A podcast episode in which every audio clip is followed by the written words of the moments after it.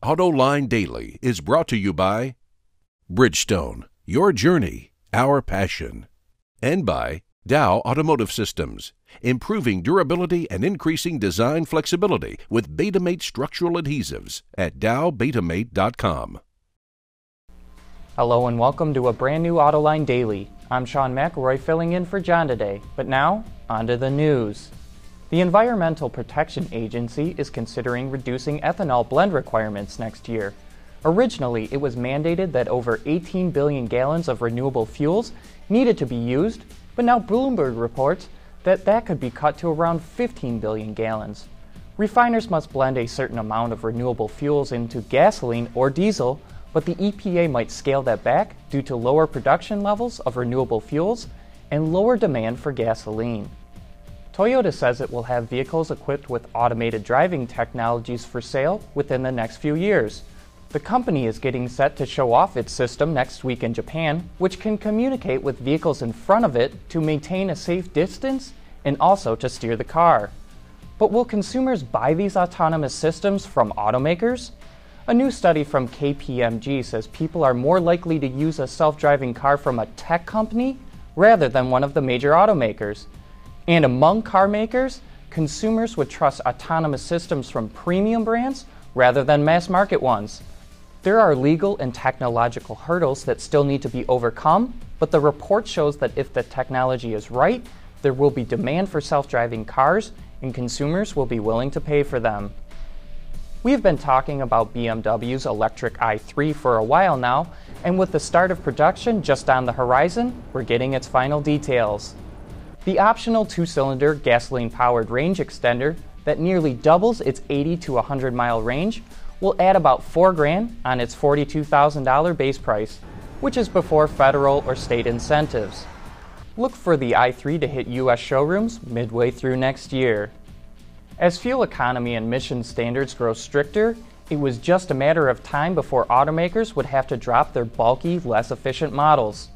And after 67 years of production, the Land Rover Defender is the latest vehicle to bite the dust.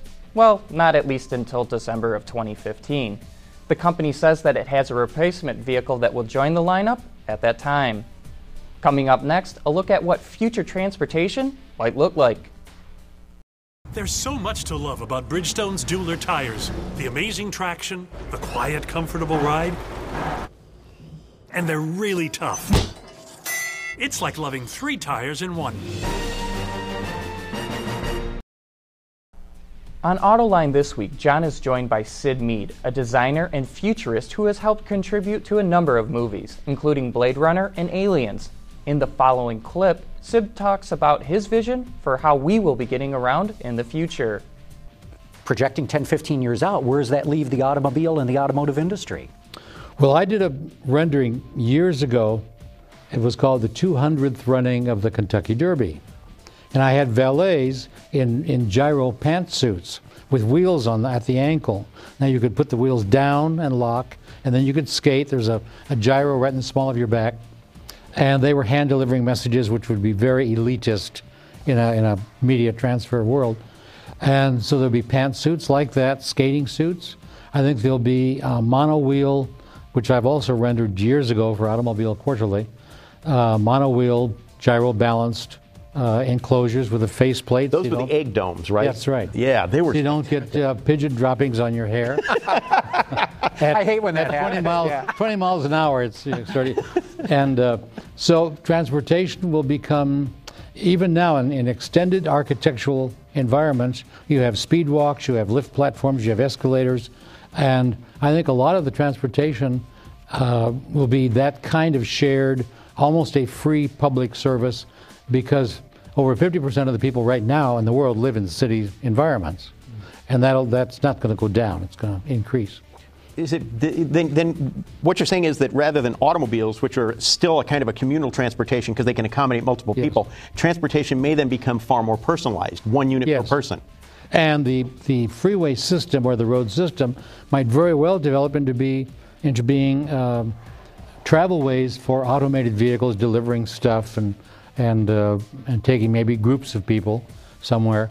But uh, I think the automobile is an individually purchased and leased or, or parked most of its time, is, is kind of a, a fragile economic model. Also joining John for that show is Jim Hall of 2953 Analytics and John Manoogian from the College for Creative Studies. It's a great discussion, and you can watch the entire interview right now on our website, autoline.tv. And that's it for today's show. Thanks for watching, have a great weekend, and we hope to see you right back here on Monday.